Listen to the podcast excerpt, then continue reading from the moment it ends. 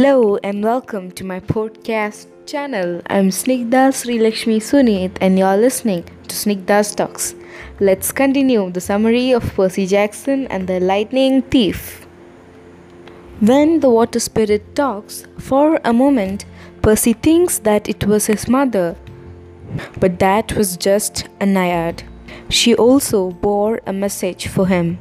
Fate was not hopeless as it seems.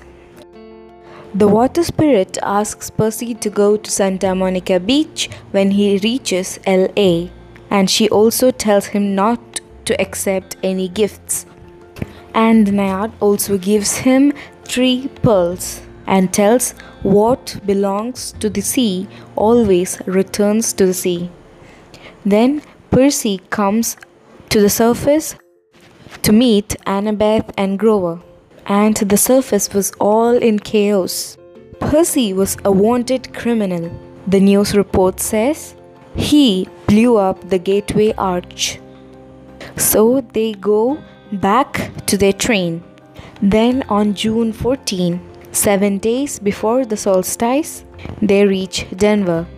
They decided to call home. Since demigods could not use mobile phones, since it sends up a flare inviting the monsters to attack them.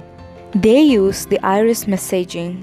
They form a rainbow from a DIY car wash, expecting Chiron, but instead, who appeared on the screen was Luke. Luke says that Chiron was busy with the campers. They were having an issue in Camp Half Blood. Campers was choosing sides between Zeus and Poseidon, and the things at camp was really out of control. Then a driver comes and honks the horn so loudly, Percy is having trouble hearing Luke. So Annabeth and Grover goes to ask the driver to slow down his music. While they were gone, Percy tells Luke whatever has happened. Suddenly, the water runs out and the iris message is fading. So they tell each other a quick goodbye. So Annabeth, Grover, and Percy goes to eat. They had been starving. So they enter a restaurant. There, a tall and a buff guy meets them.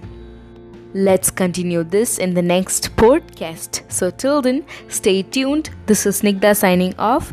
Take care and have a beautiful day. Bye bye.